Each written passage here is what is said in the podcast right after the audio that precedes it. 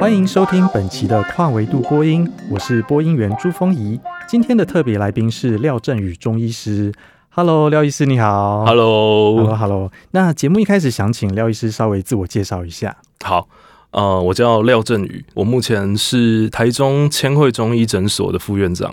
我是中国医药大学学士后中医系毕业的。我之前是念北医药学系的，所以等于是说我是念完药学系之后，然后再来进修变成中医师。然后目前有一个就是有料医师的 YouTube 频道，还有 FB 粉砖这样子。对，大家如果有兴趣的话，再去看。今天邀请廖医师到我们节目来，最主要是说，因为我们在上一个节目里面，我们邀请了一位艺术家林庭君，他因为长期修炼太极拳，在他的艺术创作当中，也尝试把东方武术的哲学与实践融入到整个的创作系统里面。那因此呢，这一集想要邀请廖医师从中医的观点跟我们聊聊关于气跟能量这件事情。那我们先从气开始聊一下好了。好啊，从气开始，这其实是一个很大的题目。应该是说，我们也是花了很多时间，然后在读类似像是这样的东西。但是一开始开宗明义的话，我要先讲说，中医跟西医它是两个不同的系统，因为很多人会想要尝试着用中医的名词来置换西医的病名，比方说高血压是什么，糖尿病是什么症型，然后癌症是什么症型，然后大肠肌躁症是什么症型这样子，但是。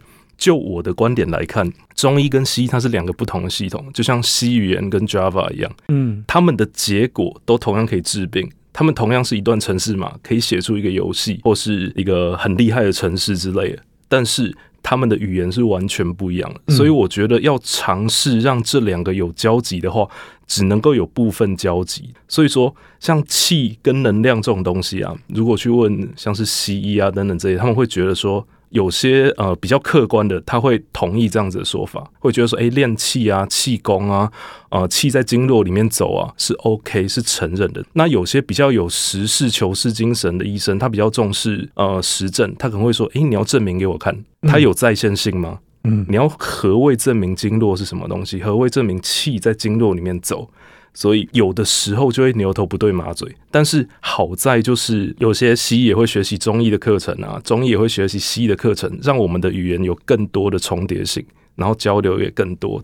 所以讲气跟能量这个东西，它其实如果是凡人一般人来说，会觉得说，哎，这是有点虚幻的题目。OK，气跟能量是什么？好，如果按照中医的定义来看的话，气这个东西就是能量及动力。它是组成我们人体维持生命活动的基本物质。对，那中医讲人体组成嘛，西医讲人体组成。西医的人体组成从最小是细胞，然后再组织、器官，最后到达系统。那中医的人体组成主要是包含气、血跟津液这三大样，所以气是占一个非常重要的比重。对，所以这三种东西也有关联性，就像很多细胞就会变组织，很多组织就会变器官一样。简单的说，气的定义就是这样子。那这样讲可能大家还是不够了解，所以我简单讲一下气的生理功能是什么。那气主要它有推动的效果，激发和推动的效果。推动像是人体的发育生殖啊，血液的生成跟运行，还有各个脏腑经络的活动。它还有温煦的效果，我这样讲会感觉有点像在上课，不过没办法，因为这个是最最最重要的 definition，这样。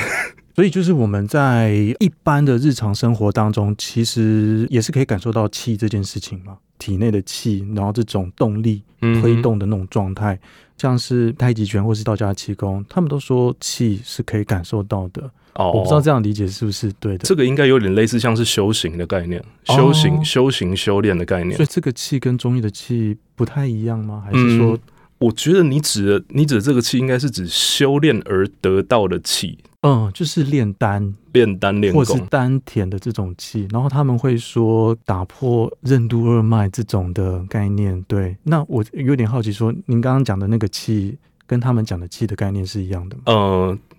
因为它气其实包含很多种，但是我现在讲的这个气跟它那个炼丹练功那个气，目目前来说是完全不一样的。Oh, OK，对，它那个气比较像是那种印度七轮的能量场的外在那种。因为你说炼丹的那个是比较能量场。对，如果是用那种印度什么查克拉脉轮来看的话，它比较像是比较像是练它自己的能量场。OK，因为我们的目的不一样。如果像是炼丹术的话，他们要得道成仙嘛，这样子，嗯嗯、所以他们必须把自己的一些外在气场啊等等之类的练到极致，然后身心灵通透，他们才可以悟道。但是问题是说，我们看中医的气，我们是我们求的是治疗，嗯嗯，好，求的是养生，嗯、求的是中庸，嗯，这样子。哦，讲到中庸的话，呃，大家像你会觉得说，中医的中是什么意思？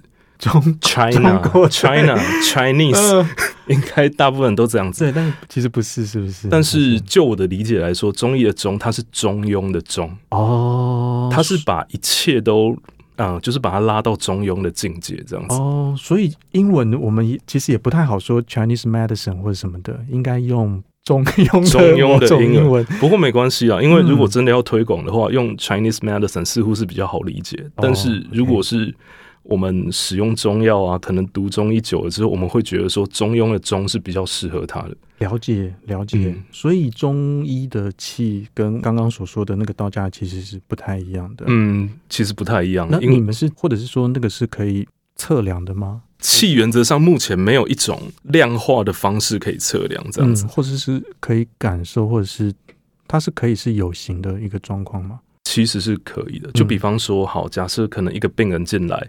比较敏感的中医师可以感受到他的病气，就是他散发出来的不舒服的气息，就是你走进来，你就会有感觉到那样子的气息。OK，不过我比较麻瓜，嗯嗯嗯，对，我比较没有那么敏感，所以我会用其他方式去处理这些东西。那你会用什么样的方式？嗯，一般来说就是中医的四诊：望闻问切。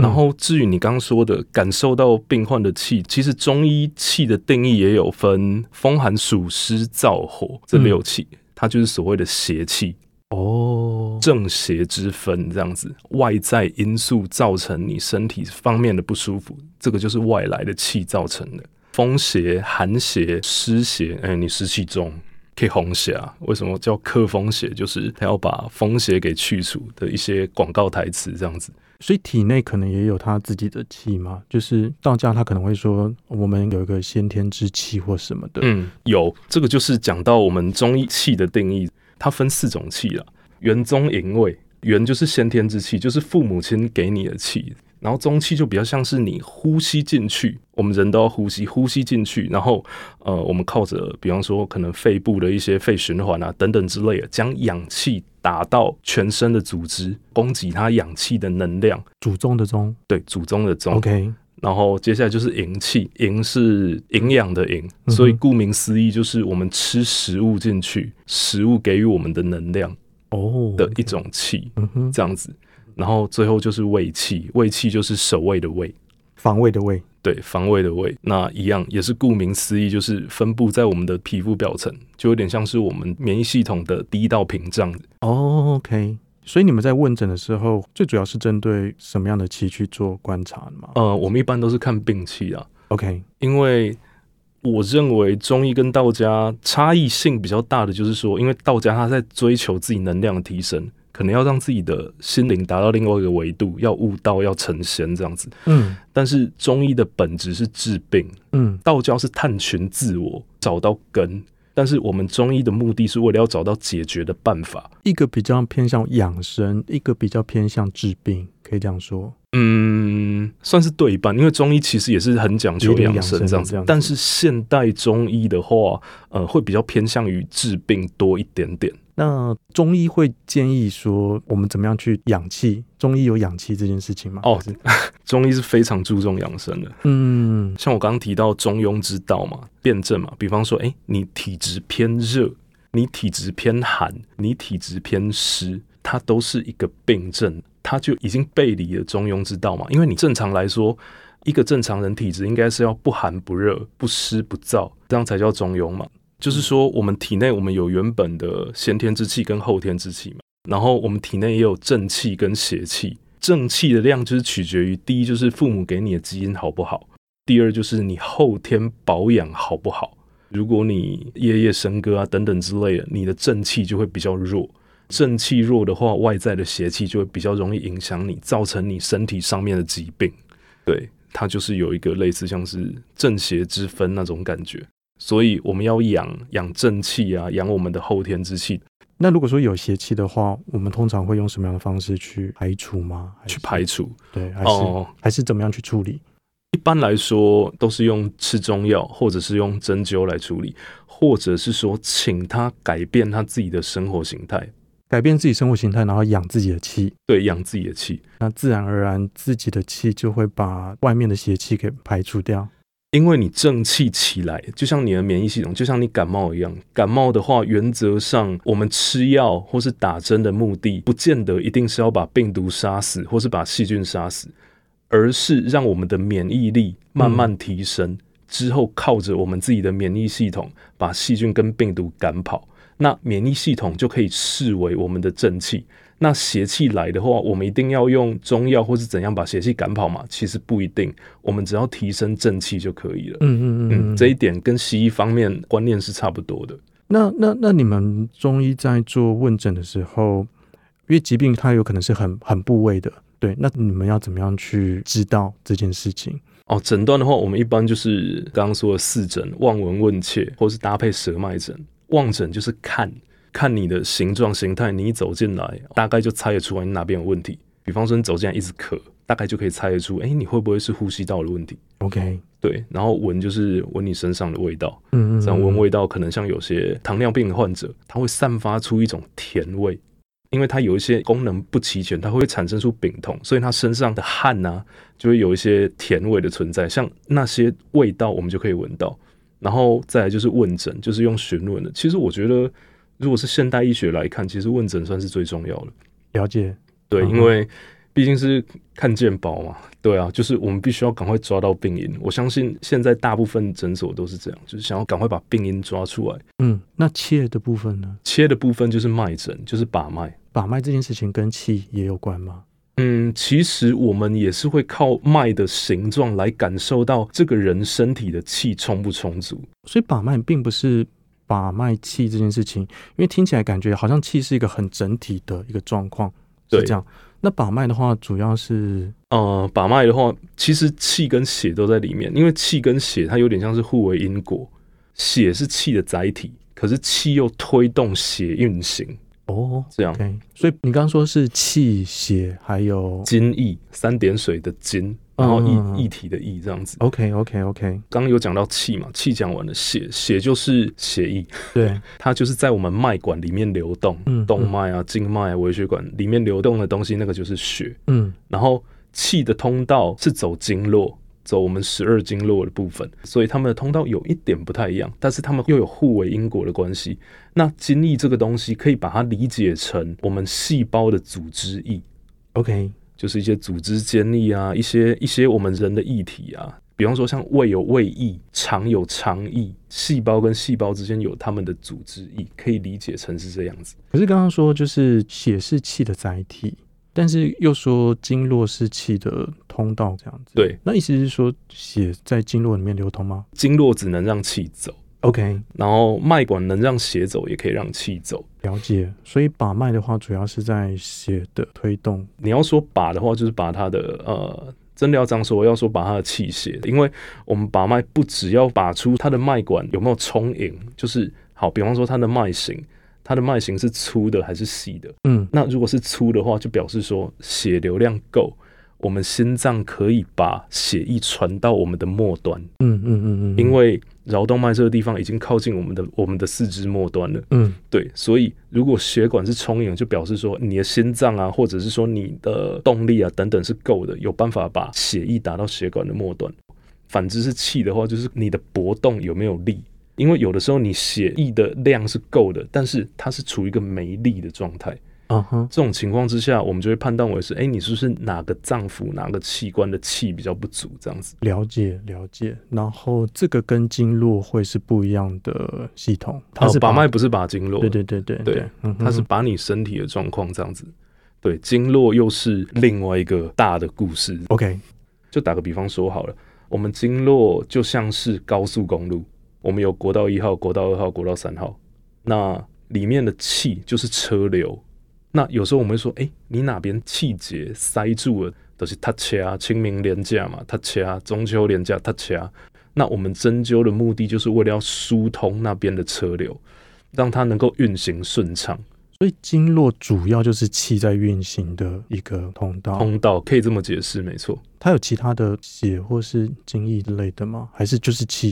当我们在处理经络的时候，我们就是在处理气这件事情。对，对，可以这么说。OK，那讲到他掐这件事情，感觉就是说，它好像自己本身会有个循环，在气透过经络在体内循环。嗯对，那这个也是中医里面的，对，这也是中医的另外一个 part，OK，也是很大一个 topic 的，好像类似《黄帝内经》有讲过，可能是气从肺经出来，然后啊，对，做一个就是沿着十二经络走，它是从我们这边中府云门，这好像在考试，就是胸部的，对，从胸部这样散发出来，然后一直到我们的手的末端这样子，嗯哼，所以。肺经这条高速公路的名字叫做手太阴肺经。OK，你不要把它想说什么太阴是什么啊，手是什么，你就把它想象成是一个路名就好了。OK，然后它接下来就是接手阳明大肠经。嗯、好，就像国道一号接国道三号，所以它是怎么样循环的？它有十二经络嘛，从肺经，然后一直走走走走走，然后最后走最后走到肝经。OK，对啊，所以我们以前都要背什么什么肺大胃脾心小之类的，嗯，再背它的路名，再背它怎么循环，就是我们从肺经开始走，然后走到肝经，最后。再从肝经流回到肺经，这样子，然后完成完成十二经络的循环。肝经是在哪一个部分？肝经是足厥阴肝经，所以它是从脚的部分，然后一直到我们的有点像是阴部的部分这样子。OK，对，它是走这一条。了解。那这个又可能牵涉到一些什么子午流注啊等等，就是可能跟时间有关啊。比方说几点到几点走肺经，几点到几点走大肠经。它的意思就是说。我们一天有二十四个小时，然后每一个 part 每一个时辰，嗯，走的经络都不一样。就像是说，比方说，为什么我们要睡肝胆经？我们中医讲要养肝，为什么要早睡？早睡是要多早睡？就是因为我们我们循环在走，走到肝经或是胆经的地方，胆经是十一点，晚上十一点到一点，然后肝经是一点到三点这样子，所以我们一般都会建议说。能睡的话，尽量十一点到三点这一段时间一定要睡到。OK，嗯哼，其实你可以尝试看看，嗯，如果这一个 part 有睡到的话，你就算四点起床也是很清醒。那可是这种循环，我们平常是有可能感受得到吗？气的循环，嗯，我的意思说，像血的循环，我们可能透过把脉，或者是我们激烈运动之后感受到心跳加速这件事情。气的刚刚的这个循环是有可能可以感受到的吗？一般来说，那个也是要。就像练气功等等之类，他对气的感知比较敏感的话，就可以知道。OK，对，你就可以把它视为一种能量。嗯，这样。那有些人他可以感受得到这些能量，有些人不行，就跟其他的理论一样，就像道家等等之类.他们要练啊，才能够感知到这些能量。了解。那刚刚所说的那个循环，跟道家在讲打通任督二脉的循环，好像又不太一样。哦哦，我刚刚忘了讲任督二脉。对，任脉是我们。正中间正面这一条，然后督脉是从头顶一直然后一直到我们的脊柱啊等等，然后下来，然后到肛门的地方，它是跟十二经络有相接的。OK，他们有他们是有相连的。嗯哼，所以打通任督二脉只是一个比喻啦，它的意思其实跟我一开始讲的一样，就是通了。为什么会通？因为我把塞车的地方排除了，所以说通了，一路顺畅，从高雄到台北一路顺畅，把塞住的东西都打通了。他原本的意思，我猜应该是这个样子。不过可能是被武侠小说就是有点夸饰这样子。嗯，那那那针灸的原理大概会是什么呢？呃，针灸的原理，这个也是我们上好几年课，真的要 真的要讲的话，好，针灸原理，我我我我我简单形容好了，嗯，就是哪里不通针哪里，嗯，啊，当然也没有那么肤浅了。这样子，但是我讲我讲我讲比较明白的、比较简化的方式，就是我们针灸，我们找到穴位嘛，穴位就是经络的中继站。嗯嗯嗯嗯，这样子，就比方说是哦，我们国道啊会经过台南嘉义等等之类，那我们针我们针在那个地方，它等于是说让它的气走一针下去嘛，就像一支穿云箭，千军万马来相见这样子。嗯。我们要修复某个组织，它就像是一根令旗，然后就插进去。OK，然后所有的单位就各司其职。比方说，我插在这个穴位，比方说像是合谷，它会对我们的胃肠啊、头面部啊等等之类的会做一些改善。我把这一根令旗插在这个穴位的话，我的全身上下的，比方说像是气啊、血啊、胃气啊等等之类的，就会去修复那个组织，把障碍排除。哦，所以是借由破坏，它也不算是破坏，它应该算是一个传递 message，对，它就是靠刺激，然后再来传递讯息。OK，但是这个刺激可能就是痛哦。你说针灸的针感嘛？其实不见得是痛。针感很多种，酸麻胀痛电窜这些全部都是针感。OK，所以痛只是其中一种针感而已。嗯、啊，每个穴位它的针感，每个人每个穴位它的针感都不太一样。针灸我们有分内科针或是伤科针。伤科针就像你说的，可能哦酸痛啊、肿啊、扭伤啊、跌打损伤那种的肿痛，那个目的是止痛。但是我们也有内科针，就是针对你内科。嗯就是你的一些疑难杂症、妇科病啊、肠胃啊、咳嗽啊等等之类的，因为它每个穴位有每个穴位不同的功能，所以原则上就是看你是什么症状，跟什么经络有关，然后再透过针灸来达到缓解你那个部位脏腑的效果。比方说像咳嗽，我们可能就会找肺经的穴，所以我们就是插下去的话，它可以让你的肺部的气机啊等等会比较舒服一点。肠胃不舒服、拉肚子、嗯、肚子痛、便秘等等之类的，我们可能会找大肠经的穴，嗯，或是胃经的穴，令其插下去之后，嗯、那些该动的，等于是说一些具有功能性的物质，它就会去帮你舒缓这些东西。对你，你不用把它想得太复杂，就有点像是说你头痛会吃阿司匹林，你不会去吃泻药，就是这个意思。该怎么做就怎么做。嗯，这样，所以它有点像是刺激身体，然后让身体自行的去产生一些一些修复性的物质，来缓解你身体的不舒服。那些修复是气吗？还是不是？还是说气是推动这些修复的？哦，可以这么说，可以这么说。OK，OK，OK，okay, okay, okay. 对，好哦，好哦。我想再回过头来讲一下道家炼丹这件事情。好，因为你好像很执着于道家炼丹这件事情。因为蛮好奇的，就是说关于刚刚所说的通任督二脉这件事情，所以气它其实是可以用我们的意识去推动的吗？或者是说，当道家在谈说，哎，炼丹丹田聚气这样子，然后这个气要透过会阴，然后从督脉上来。嗯对，然后对，然后三关可能要去冲它，那冲了之后，气就会自然而然的上来。这整个的实践或者是运动也好，好像是我们可以去控制的，是这样的意思吗？呃，如果硬要把这两块弄在一起的话，我我认为中医跟道家唯一的重叠性，他们就是很重阳生。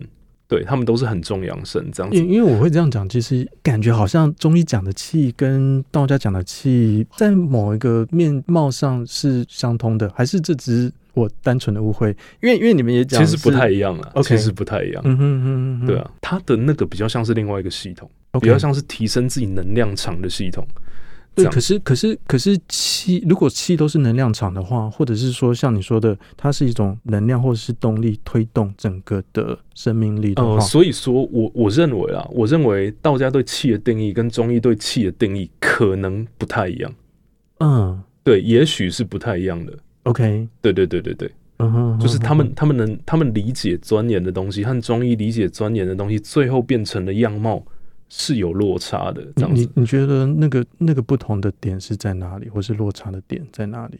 哦，因为哦，我刚刚一开始有说，就是道家他比较崇尚于就是精神层面的提升，他炼精啊、气啊，然后练神还虚啊、练精神，都是一些自己的能量场的提升，这样子。可是中医的气比较像是它是一个物质，它就是一个我们定义的物质，然后。促进推动我们人体动能的一个物质，了解。对，所以老实说不太一样。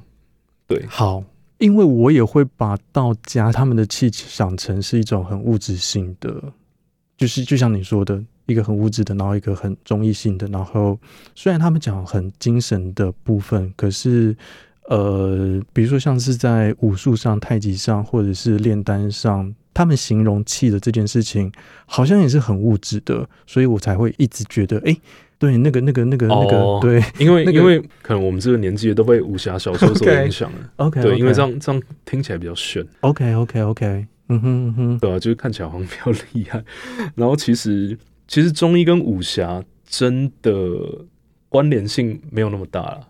如果你说那种哦大补丸那种，好那个草药那种可能有关联。嗯嗯，那那在中医的面相上来看的话，我们可能会怎么样去养气这件事情，或者说这个气是可以去补足它的吗？或者是去增强它的吗？你是说怎么养气这样子吗？对，好，OK。就是因为中医是比较强调养生啊，它这个跟道家的养生其实有点像。中医的养生主要是说，为什么古代的人都可以活几百岁，而、啊、我们现在人，尤其是像可能那个时候战乱时代啊，平均年纪可能活不到四十岁，到底是为什么？然后他就有提到说，哦，我们要法于阴阳，我们要了解阴跟阳，就是要顺着阴阳调和的方式去走，然后还有食欲有节。就是说，你吃不要吃太多，也不要吃太少。然后起居有常，就是生活有规律，日出而作，日落而息，不妄作劳，就是另外这熊贼了，节制一下啊。当然，这个也也包含说，比方说，就是不要太纵欲，不要纵欲，也不要工作过度，故能形与神俱而尽终其天年，度百岁而去。他的意思就是这样。简单的说，就是我们要符合自然的整个形态，这样子啊。嗯，对吧？要日出而作啊，日落而息啊，不要太累啊。这个东西其实就是我们平常在说的啊，早睡早起，就是一些这些基本的概念。它就是中医的养生的方法，这样也算是养气吗？对，OK，对，养生嘛，养生气就是我们身体里面等于是说一个很重要的物质，所以你把你的身体养好了，气自然就足了。OK，好哦。刚好提到关于节育这件事情，对。所以我有点好奇，节育跟养气还是会有关系的。嗯，可以这么说，可以这么说。嗯、因为，好，讲到讲到节育这一点，其实中医强调的节制不是禁止，嗯哼，嗯哼，是适度，不要过量这样。OK，应该这么说啦，就是说，呃，我们性欲这种东西，男生出去的是什么？是精。那精这个东西，它其实就是我们中医器官里面的肾出来一个东西，它是藏精的一个器官。所以，我们一直消耗我们的肾精的话，就等于是说把你的一辈子父母亲生给你的一些基础都给消耗掉了。那这种情况之下，你就会比较疲劳，比较容易累。所以，他强调的是节制。而不是恣意消耗，所以他的理论是说，这个是先天就有的，然后后天比较难补足的部分，是不是？嗯，后天当然也是可以，但是先天比重其实占蛮大量的。OK，嗯哼，对，因为我们中医讲肾为先天之本，过量啊、超量啊，你一定会疲劳、会累，然后脑子也会不好使，因为肾主骨嘛，主髓啊，它就是跟我们一些大脑的一些形成啊、思考有关。OK，对，嗯哼嗯哼。我想延伸聊一下关于情绪这件事情，因为在身心灵的文化当中，我们很常把情绪当成是一种能量，甚至在我们的华文圈当中谈愤怒这件事情的时候，也会用生气来比喻它。对对，所以这个气，或是或者说情绪是一种能量嘛？在中医的观点上来看，我们中医有分五情或是七情，七情就是喜怒忧思悲恐惊，那我们把它缩短成是五情。就是怒、喜、思、悲、恐，它每一个情，每一个情绪，它都会对应一个脏腑。比方说，像是怒，你愤怒，你就会伤肝，怒伤肝；喜伤心，思伤脾，悲伤肺，恐伤肾。意思就是说，好，你可能是一个很容易愤怒的人，你在盛怒的情况之下，因为肝除了我们十支肝之外，也包含我们的神经系统。OK。对，所以你在愤怒的情况之下，你会影响到你的，等于是说你的一些情志啊、神经方面思考等等之类的。嗯、那喜伤心就是说，哦，你可能处于一个非常嗨、非常开心的情况之下，会对于你的心脏的、心血管造成负担。嗯、过喜啊，我我讲的一切都是大，都是太过大怒大喜。打个比方说，像你一定看过有些老人可能打麻将打一打，然后自摸很嗨，然后就死掉了，太开心了、嗯、就挂。这让我想到，就是之前也是参加林廷君的他们 lolol 的一个工作坊。那在那个工作坊当中，呃，艺术家是要我们去想象某一种情绪出来，那时候的情绪主题是焦虑。那我在想焦虑的时候，我的确会感到好像是胃会有一些不舒服的一个状况。所以在那个时候，的确也是可以很明确的感受到情绪跟身体脏器的一个联动。虽然虽然我们现在的脏器跟中医所说的脏器可能不一样，这样子，嗯嗯，但的确好像是有这个联动性在。那你不是麻瓜哎？哦，真的。可是可是每个人都有啊，就是每个人伤心的时候都会胸口会闷闷的，嗯，对。不是每个人生气的时候，可能都会有一些很联动的身体的一个感应，这样子，没错，对对对对对对。只是你刚刚讲的那个，让我联想到，的确是有这样的一个状况，嗯，是有关联性的。我我完我完全同意这个说法。你说悲伤过度，你会觉得胸口闷闷，对，因为悲伤肺嘛，会让你等于说你你的肺部机能等等会有一些阻滞，这样子，所以你会觉得胸口闷闷是正常的。那这样看起来的话，你觉得情绪是一种能量吗？它跟气有关系吗？呃，硬要说的话。关联性比较没那么大，OK，对，关联性比较没那么大，但是它是一种能量，没错。嗯哼哼，你为什么会觉得它的关联性不大呢？其实我们讲气，主要是探究它的物质层面的一啊，就是它的一些气的流动啊，气的循环啊，OK，气造成的结果之类的。嗯哼，所以你可以说，我们透过气的运行、气的流动来产生情绪，你不能说情绪产生气，就会有一点本末倒置。如果说气的流动产生情绪的话。代表说它是有关的，是有关联性啊。对了，你要这么说也是没错。对，其实不用把每一个东西都硬要跟气扯上关系，它就像是好，它就像是原子。你可以说这只手表是原子组成的，我会说对。这张纸是由原子组成的，我说对。就有点像是说，嗯，它是一个本来就存在的东西。对，其实不用一直过度强调说，哎，这个跟气有没有关？严格上来说，通通都有关。嗯，对，嗯，那我再问一个，你可能也会觉得有点荒谬，关于空间环境气场这件事情，你可能也会觉得这个这个是完全，哦，你指的是说像是风水那种？对，这个的气跟我们刚刚讲的气不一样，应该就不一样，应该就不一样。OK，对，它的气比较偏向于外来的邪气。OK，对。所以它还是个气的概念，刚刚说的那种，它也算是气的概念，但是它又是不同种类的东西，它比较像是外来的外来的邪气，干预我们正气的邪气。比方说像是新冠肺炎、嗯、武汉肺炎这个东西，嗯，它对于我们来说就是一种传染病，是一种疫气，就是瘟疫的疫，嗯嗯，嗯，嗯，这样它是一种外来的邪气，对，它也是气，但是它是邪气，气是原子，嗯，它现在是分子。它是已经变成蛋白质、变 protein 的那种东西，这样它就是已经是这个东西，所以它也是气，但是它是邪气。哇，了解。那这样讲的话，如果用原子来做比拟的话，就是世界万事万物都有气哦，仅限于人体啊，仅限于人体或是一些影响人体的东西。OK，这样子。OK，好，万物皆有气。对，你要这样说，哎、欸，可以哦，可以，可以，可以哦 可以哦。但是主要是跟人有互动的，嗯，有互动的才算，所以干扰到人的那些，所以像风水的话，我觉得也算呢，因为风水这个东西它就是居住环境学。打个比方说，好，你家面向是坐南朝北，那冬天一定很冷，因为东北风这样过来，你家朝北，所以冬天一定会很冷。那你有可能会有寒邪的情形发生在冬天的情况之下。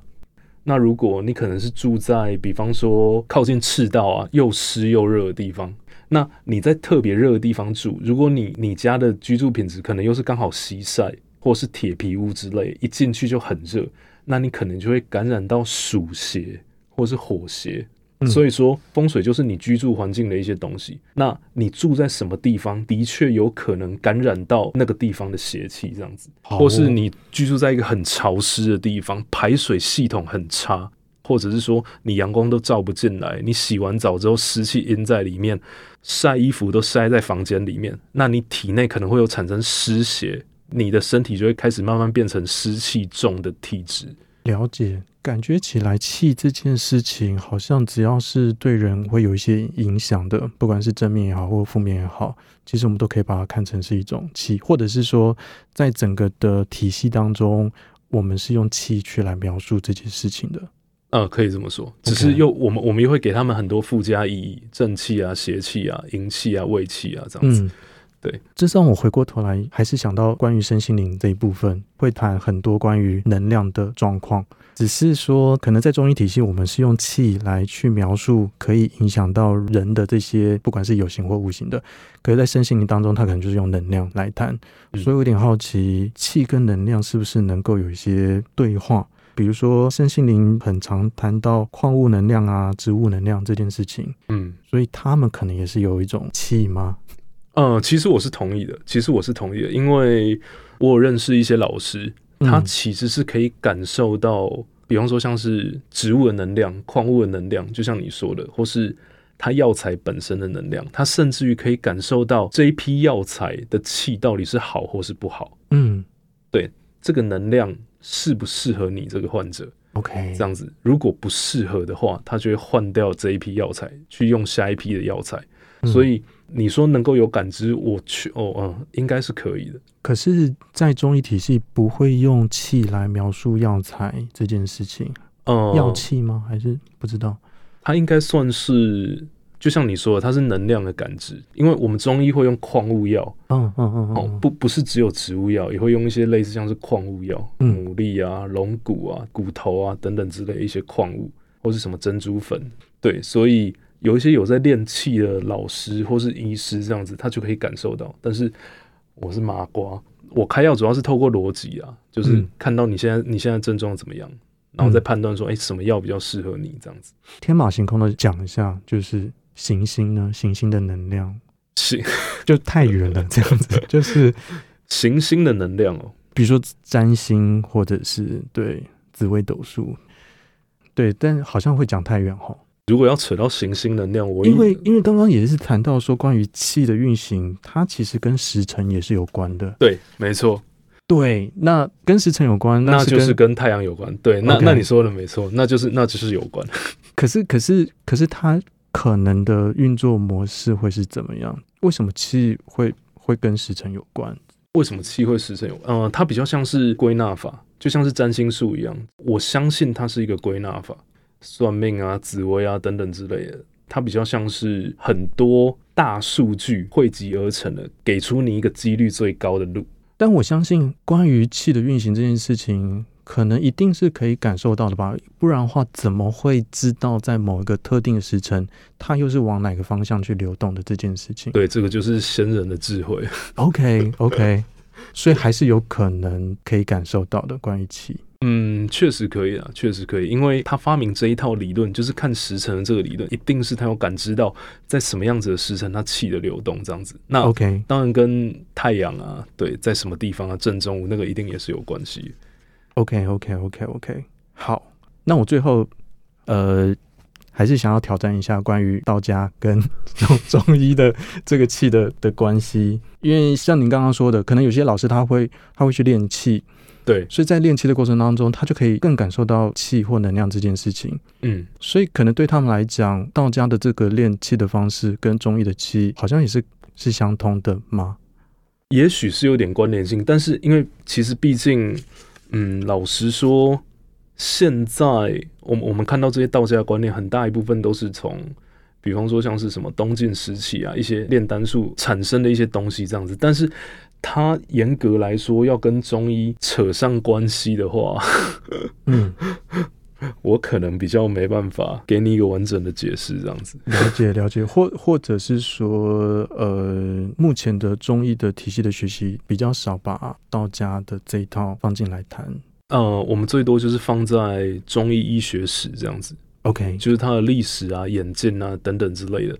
因为毕竟我们现在比较学习的是现代中医这样子，嗯，对，可能会跟一些以前的一些炼丹啊、练功啊等等之类的会比较不太一样，对，嗯，了解。好啊，那节目的最后就想问看看，呃，廖医师对听众有没有想要说的话，或者是一些叮咛之类的，就是做一个小小的结束，这样，小小的结束这样子，对啊，好，嗯，嗯，OK，就是。感谢大家听我，就是讲了这么多跟中医有关的东西，就是，但是中医它其实是一门博大精深的学问啊。那最重要就是说，它是一个独立的系统，对，所以可能就是不要把它跟其他系统硬套在一起，因为有的时候会会有些程式嘛会错乱。这样就像西医的一些病名啊，跟中医的病名，或者是说哦，印度的一些他们的系统，这样子每个系统它都有它解释物质的一个方法，可能从我们中医这边叫做气，但是从他们那边讲出来的东西或是理论就不太一样。那西医它可能是用器官来做区分，以看得到的东西，我看到这个器官，我来研究它的功能。这个系统怎么运作来做区分，这样子。那简单的说，中医就是以气血精液来当做是我们构筑我们身体的一些主要的一些物质跟能量，这样子。所以我希望就是大家能够知道说，诶，它其实是一个独立的系统，不用说一定要用什么样子的比较方法来来去尝试去解释它这样子。因为其实研究久了之后，你就会发现说，它其实是可以 match 的。它可以解释我们人体啊怎么样形成啊，怎么样行动啊，哦，无论是精神层面、生理层面，或者是说你生病啊、生老病死啊等等之类的，中医都有一套讲法可以解释这个东西。所以对我来说，它是一个完善的系统。大家可以试着，如果有兴趣的话，坊间有很多一些中医的书啊，思考中医啊，走进中医啊，它都是一个算是入门书。如果大家有兴趣的话，可以买去看。对啊，我大一的时候也都买这些书来看，当我还是菜鸟的时候。嗯、好，我们今天非常谢谢廖医师。那我最后做一个小小的工商时间，这样子。我策划的《重返神性》作为一个无神论的有神论者展览画册，目前上线销售中。内容包括展览里的六位台湾当代艺术家作品，还有艺术评论人与策展人高生信男、硬扛、汪正祥，以及我谈台湾当代艺术里的鬼神现象学的专文。还有展览期间，我们邀请萨满新世纪佛法的资深实践者们，探讨生死、鬼神、轮回与意识转换的逐字稿整理。对于神秘学与当代艺术有兴趣的听众们，欢迎上网订购。好，那我们今天真的非常再次谢谢呃廖医师，谢谢谢谢谢谢。那我们跨维度播音，我们下次相会。本节目为现象书写计划，由国家文化艺术基金会与文心艺术基金会共同支持。